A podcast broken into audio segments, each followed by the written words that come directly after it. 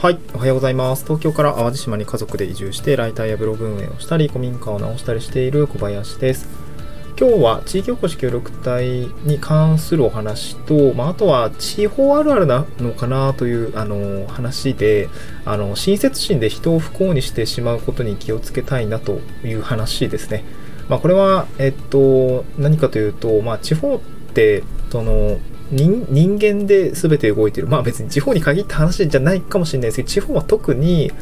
あの、人と人とのつながりが濃ゆいので、うんまあ、こういう人を通じて何かお仕事の話だったりとか、えー、なんだろうな、人間関係の話だったりとか、まあ、あとはこう、物を譲る譲らないの話、家とかさ、あの、この器具がとかっていう、まあ、人を介しての何かこう、イベントみたいな、イベントってその、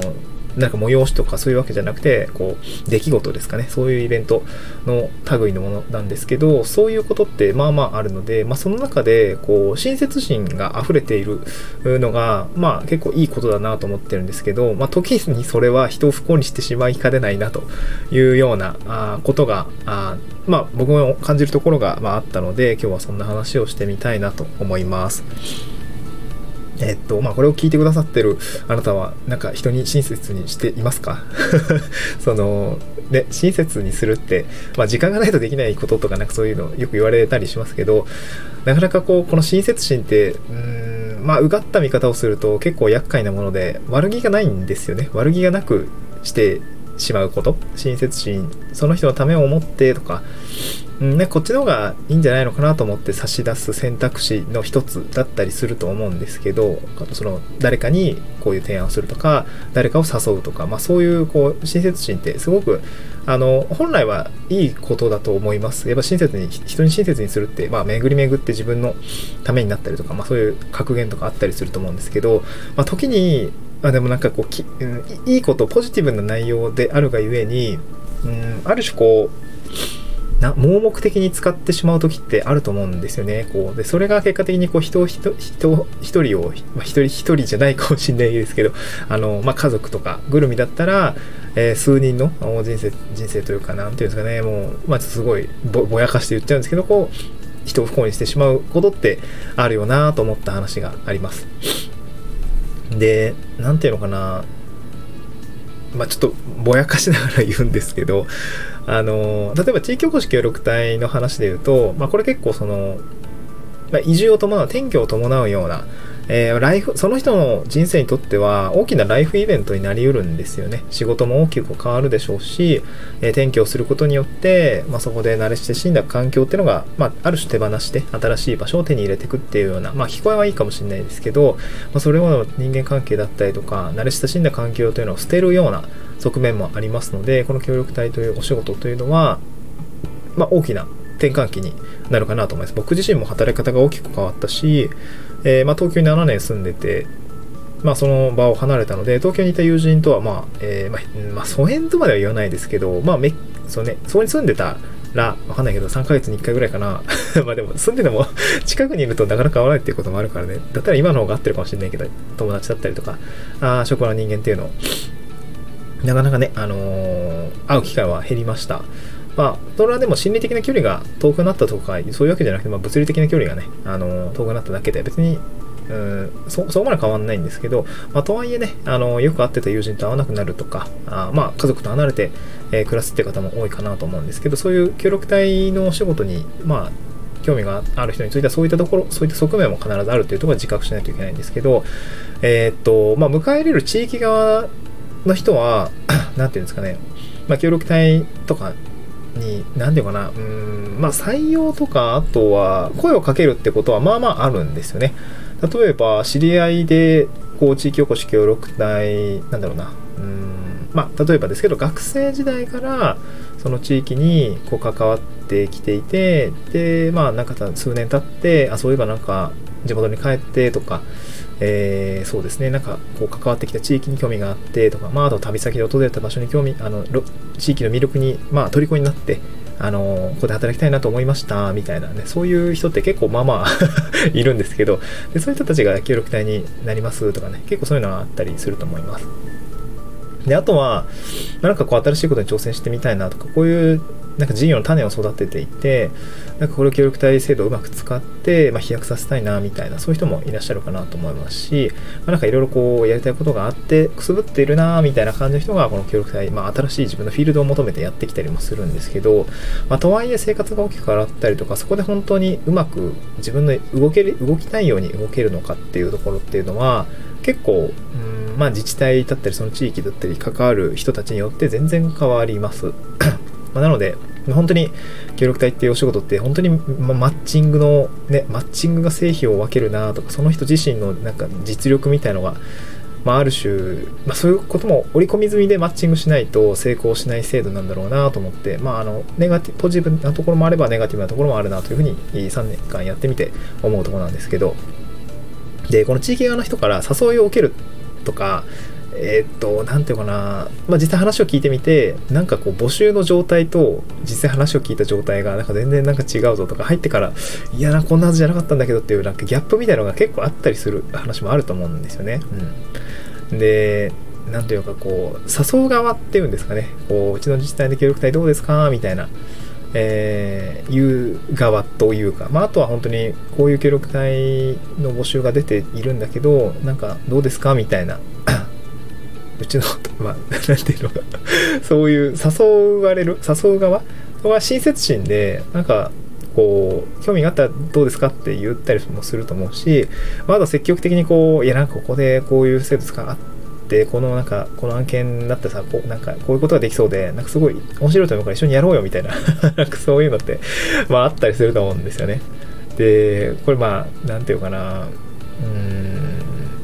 誘う側は本当に良かれと思ってこの人だったらできると思って言ってるし楽しいと思うからやろうよって言うんですけどけどそれって結構その 何て言うかな。まあ、転居も伴って働き方も変わって大きく人生が変わるような転機に、まあ、こう親切心でとかあと面白いことベースでっていうんですかね。やってみようよ。面白いからさみたいな感じで誘うのってまあまあなんか結構人不幸にしてしまう時も結構あるよなと思っていてあのー、なんかこっちがなんか僕は何て言うかな。誘われる誘われる側というか、まあ、飛び込む側も経験したしで今その地域側に入っていて誘う側というか、うん、まあ話を聞かせてくださいって言われるような側になったのでいや本当にこう両手を上げて絶対ですよとはなかなか言えないのはすごく分かりました、うん、いやなんかねその協力隊とか経験したことない人とかなんか自治体で面白いことあの自分たちでやってる人からするとあの天なんていうかな協力隊を経験してみて転機になって何ていうかなその荒波を越えてきたことによって、まあ、なんかどういうことが起きるのかっていうのってまあ分からないと思うのでまあ結構炎上してるじゃないですか協力隊の話って。全然違ったとかなそういう話って多分そういうところから生まれるんだろうなと思っていて。